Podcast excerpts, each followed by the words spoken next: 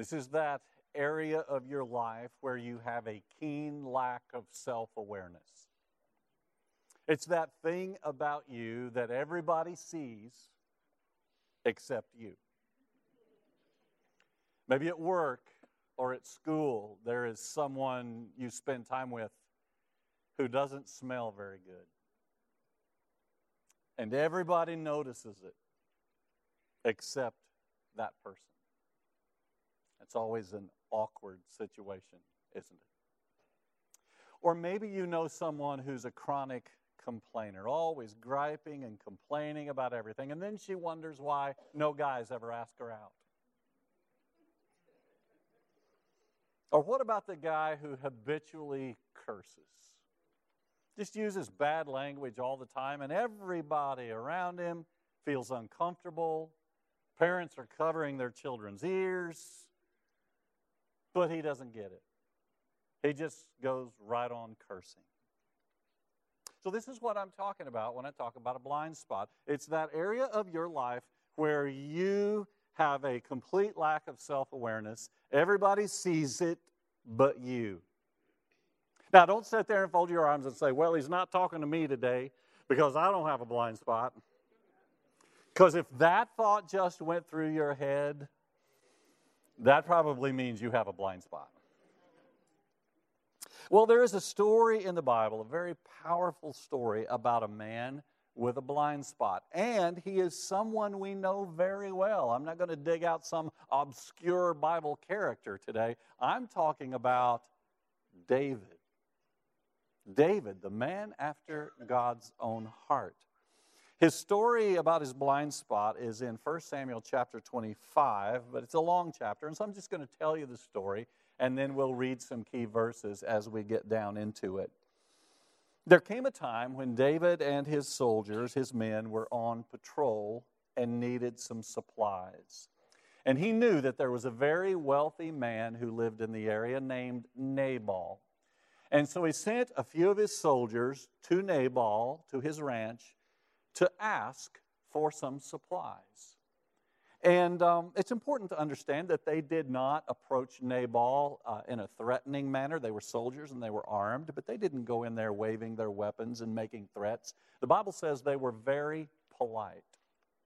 And it's also important for us to understand why they felt justified in making this request, because it might seem at first glance like they were maybe a little out of line. But here's the thing they had been protecting Nabal's shepherds who were tending his flocks in the outlying areas away from the main part of the ranch. And they didn't have to do that, they didn't work for Nabal, but they were patrolling the area and they felt it was important to keep the peace. And so uh, they chased away would be bandits and sheep stealers.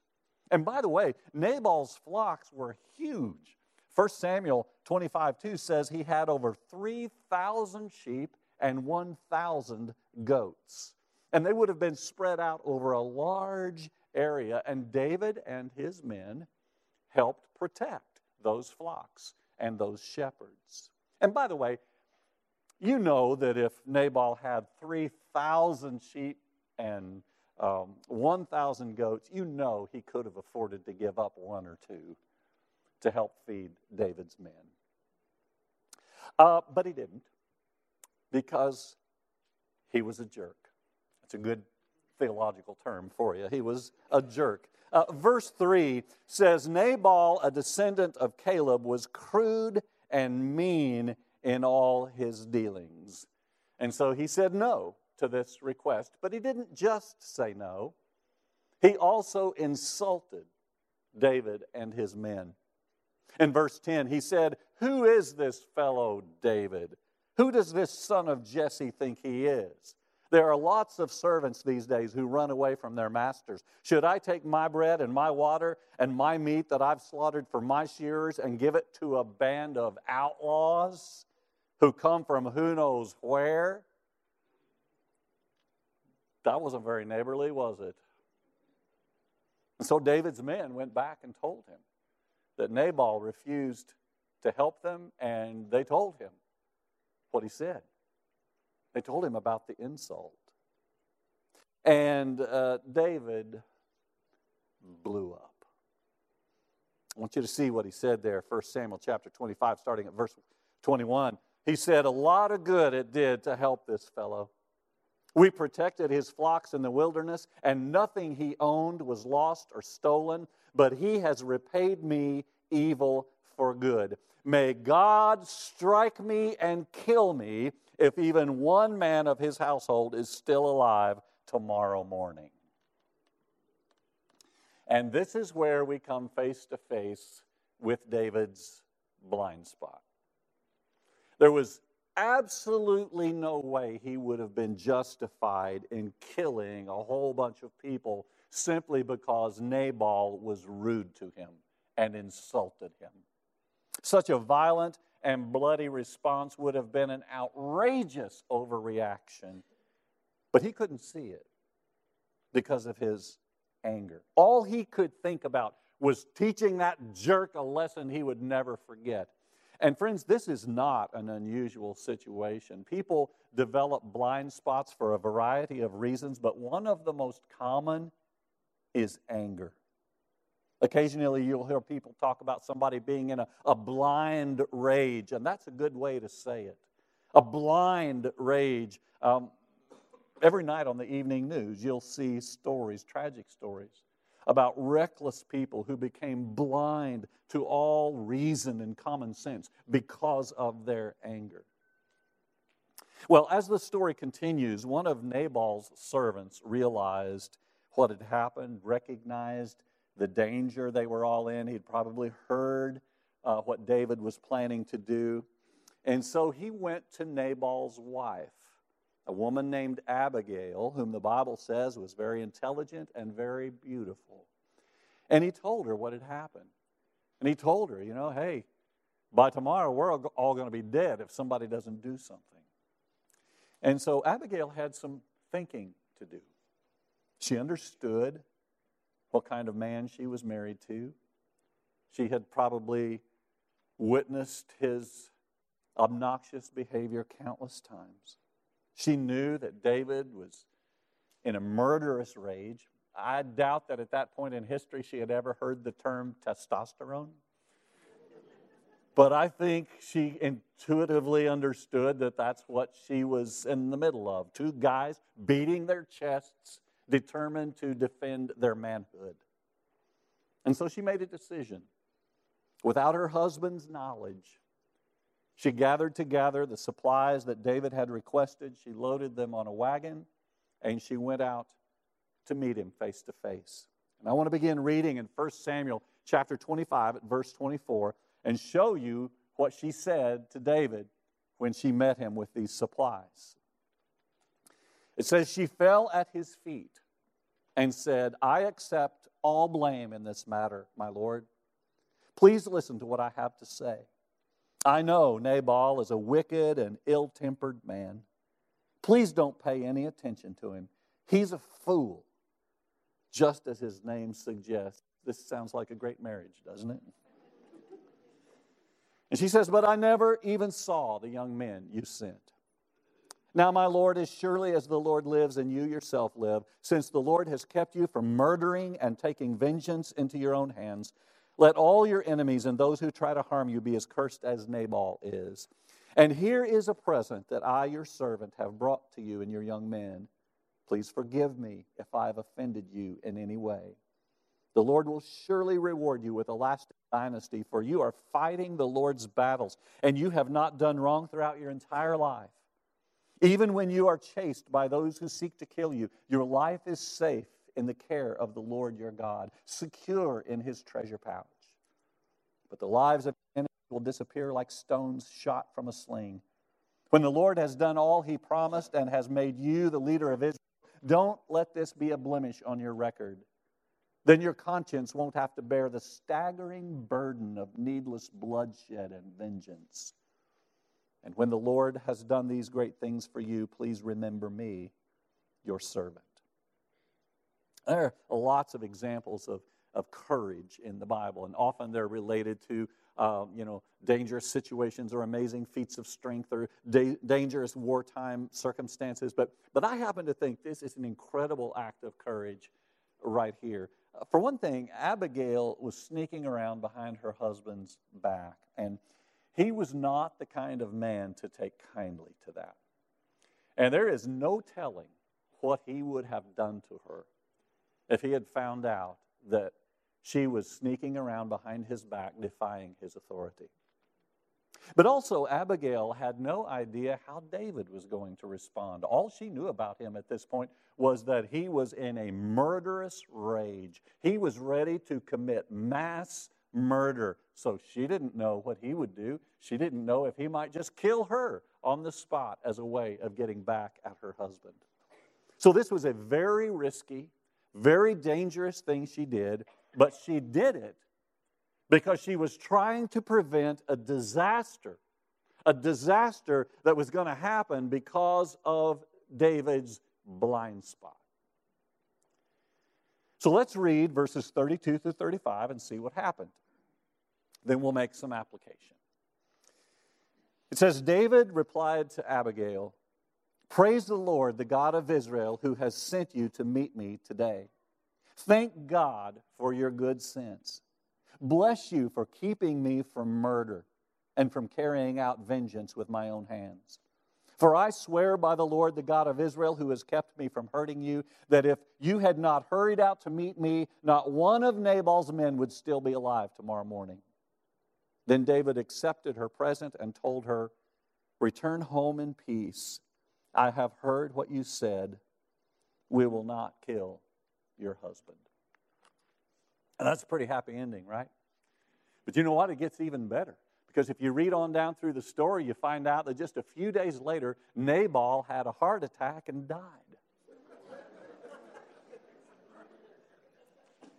Which made Abigail a single woman. Do I have to tell you what happened next? David proposed to Abigail, who accepted, and they got married, and it's a Disney movie.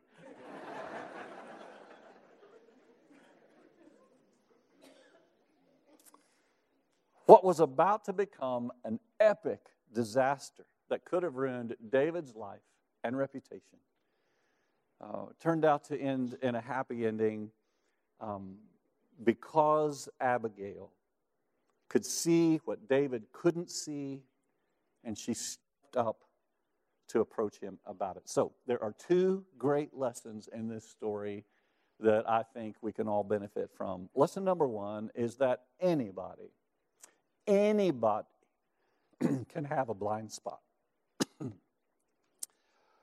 the Bible says that David was a man after God's own heart, which is one of the highest compliments you can pay a person. I mean, to say he's a man after God's own heart. That means he's um, not lukewarm. He's not one of these people, you know, cold one day and hot the next. He's not one of these people that, you know, talks a good game but doesn't back it up. David was the real deal. He was a man after God's own heart. But he still had a blind spot. And what I'm saying to you today is that if David could have a blind spot, Certainly any of us could. Which leads me to say this Don't be surprised if someday someone approaches you and tells you that you have a blind spot. Don't be surprised if someone confronts you about a flaw in your thinking or in your character or in your behavior that you do not see in yourself. Now, when that happens, your initial reaction will be probably to defend yourself because that's just what we do. I mean, we have this little switch down inside us, and it just kind of automatically flips. When somebody comes to you and tells you what's wrong with you, something you're doing that isn't right, that switch flips, and we immediately go into self defense mode. But I want to encourage you not to do that. I want to encourage you to do what David did in this passage stay calm, listen carefully to what's being said, and then seriously consider. Now, it's possible that the person is wrong.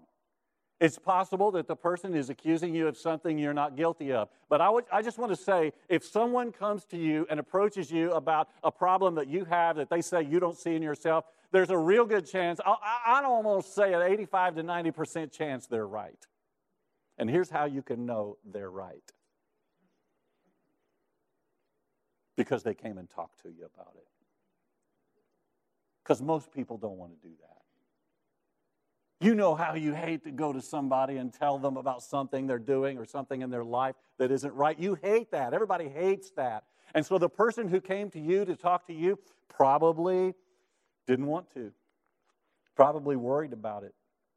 Might have laid in bed at night staring at the ceiling, wondering what you were going to say. Maybe wondering if it would damage, irreparably damage your relationship but still, even with all that discomfort and all that fear, they still felt it was necessary to come and talk to you. And that alone probably tells you that what they're telling you is not imaginary. If someone comes to you to talk to you, they have been through a lot of pain just making that decision. And so that tells you they're, they're probably onto something. Maybe you've been a Christian for a long time. Maybe you've been working hard on your character. Maybe you've overcome a lot of bad habits and things in your life. Maybe you're a much better person now than you used to be. Maybe you're truly seeking God. Great. That's fantastic. It doesn't mean you can't have a blind spot. Here's lesson number two there may come a time when you will need to help someone see his or her blind spot. In other words, you might need to play the role that Abigail plays in this story. And so let's talk about that because it's a really delicate situation when you get to the place where you need to confront somebody. First, let me just say you shouldn't go around looking for people with blind spots. Well, first of all, just about everybody has one, so I mean, they're easy to find. You can find them anywhere. Uh, but the other thing is, you just don't want to be that kind of person, right? There are people like that, they're just fault finders. They just go around looking at everybody and figuring out what's wrong with you and what's wrong with you and what's wrong with you. And they can just find something wrong with everybody and everything. And you don't like people like that, and you don't want to be that person. So you don't go around looking for people with blind spots, but occasionally you're going to encounter someone who has developed a blind spot, someone that's close to you. It may be damaging your relationship with that person, it may be hurting the family. It may be hurting that individual. Maybe it's not even hurting you, but you can see that it's hurting them. If that's the case, then it is your duty as a Christian and as a friend, especially as a family member, to have that conversation. Now, fortunately, in this story we've looked at today, Abigail gives us a really good plan on how to approach a, a, conversation like that. So let's look at it. She did three things that I think will work for us. First of all, she clothed herself with humility. Verse 23 of our text says that when she approached David, she bowed low before him. And verse 24 says she fell at his feet. In other words, she did not do what a lot of people do today when they confront. You know, a lot of people today come on like gangbusters. You know, they, they've been offended by the person's behavior. They don't like what they're seeing. It's like, I'm going to go straighten him out.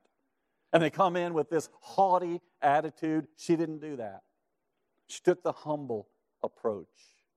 Um, now, I don't think you need to bow, get down on your knees before somebody like she did. That was a cultural thing that a woman would have been expected to do in that time, uh, so many years ago in a different culture. Uh, so you don't need to worry about that. But I do think you need to really come with a, a, a humble attitude because if you don't, if you come in there all haughty and uppity,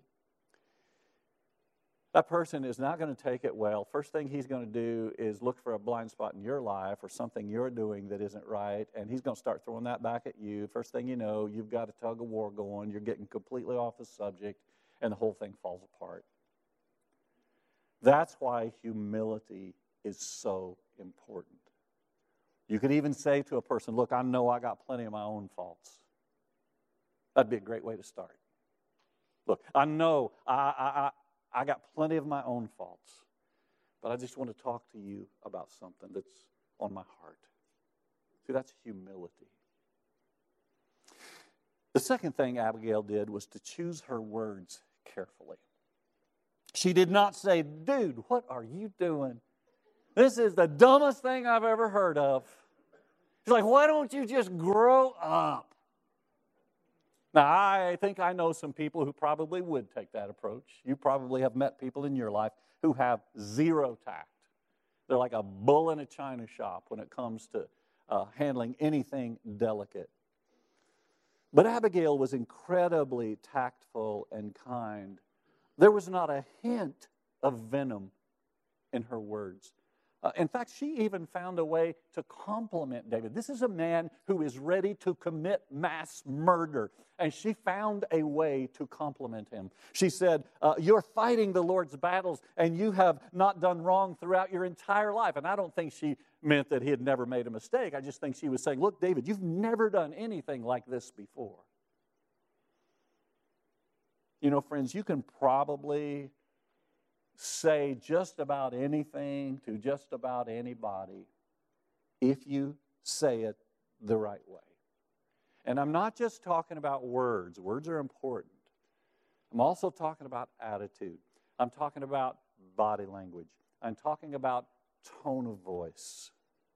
There is a way to speak hard truths to people who need to hear them. Well, the third thing Abigail did was to challenge David to a higher ambition. If you look closely at the little speech she made to David when she took the supplies out to meet him, you'll notice that she mentioned the Lord seven times in that little speech. Do you think that was an accident? I don't think so. I think it's clear what she was doing. She was very subtly and very cleverly lifting David's gaze above the problem at hand to the higher calling that God had placed on his life. In essence, she was saying, David, you are the Lord's servant. This murderous anger that you have is beneath you. You're better than this. And friends, this is the number one thing you need to remember when you confront somebody the number one thing. Everything else I've said is important. This is number one. When you go to confront somebody about a problem that they have in their life, about a blind spot, about something they can't see in themselves, the number one thing do not attack them and beat them down. Instead, encourage them and lift them up. Encourage them to think of a better way to go. And that's what Abigail does in this passage. I am convinced that this room right now is full of blind spots. I would say it's pretty likely that we all have one. Now, some of them might be relatively small and of little consequence, but some of them might be major. Some of them, some of the blind spots in this room, if you have one, it might be threatening your marriage. It might be breaking your family. It might be destroying friendships, driving people away from you.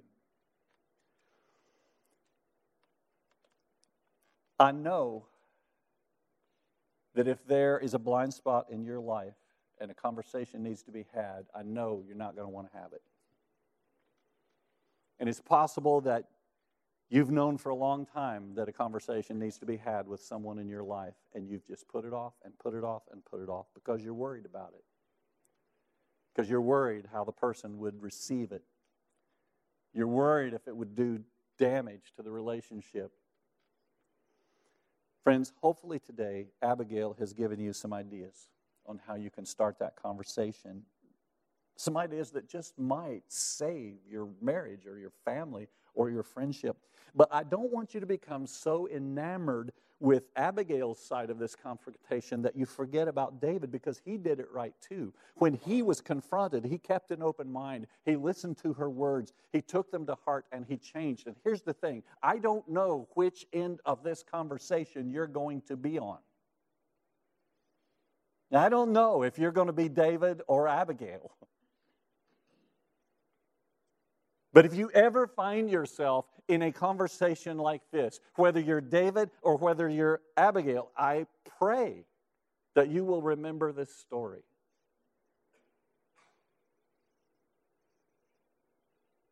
And follow this example. Being exposed to a blind spot in your life is one of the most painful things that can happen to you, but it's one of the best things that can happen to you. It can literally save lives. We see it in this story. It could save lives in your life, it could save your marriage, it could save your family. So, whichever end of the conversation you end up on, you have a great example here to follow. Let's stand. Father in heaven, life and relationships can be so messy at times. Our thinking can get so skewed when our emotions get the best of us. Sometimes we just get lazy and please forgive us for those blind spots that we occasionally develop. And do whatever it takes to help us recognize where our thoughts and feelings and where our behavior is not lining up with your will. Lord, may we then be humble enough to recognize it, to repent, and to set a new course. And I pray these things in Jesus' name. Amen.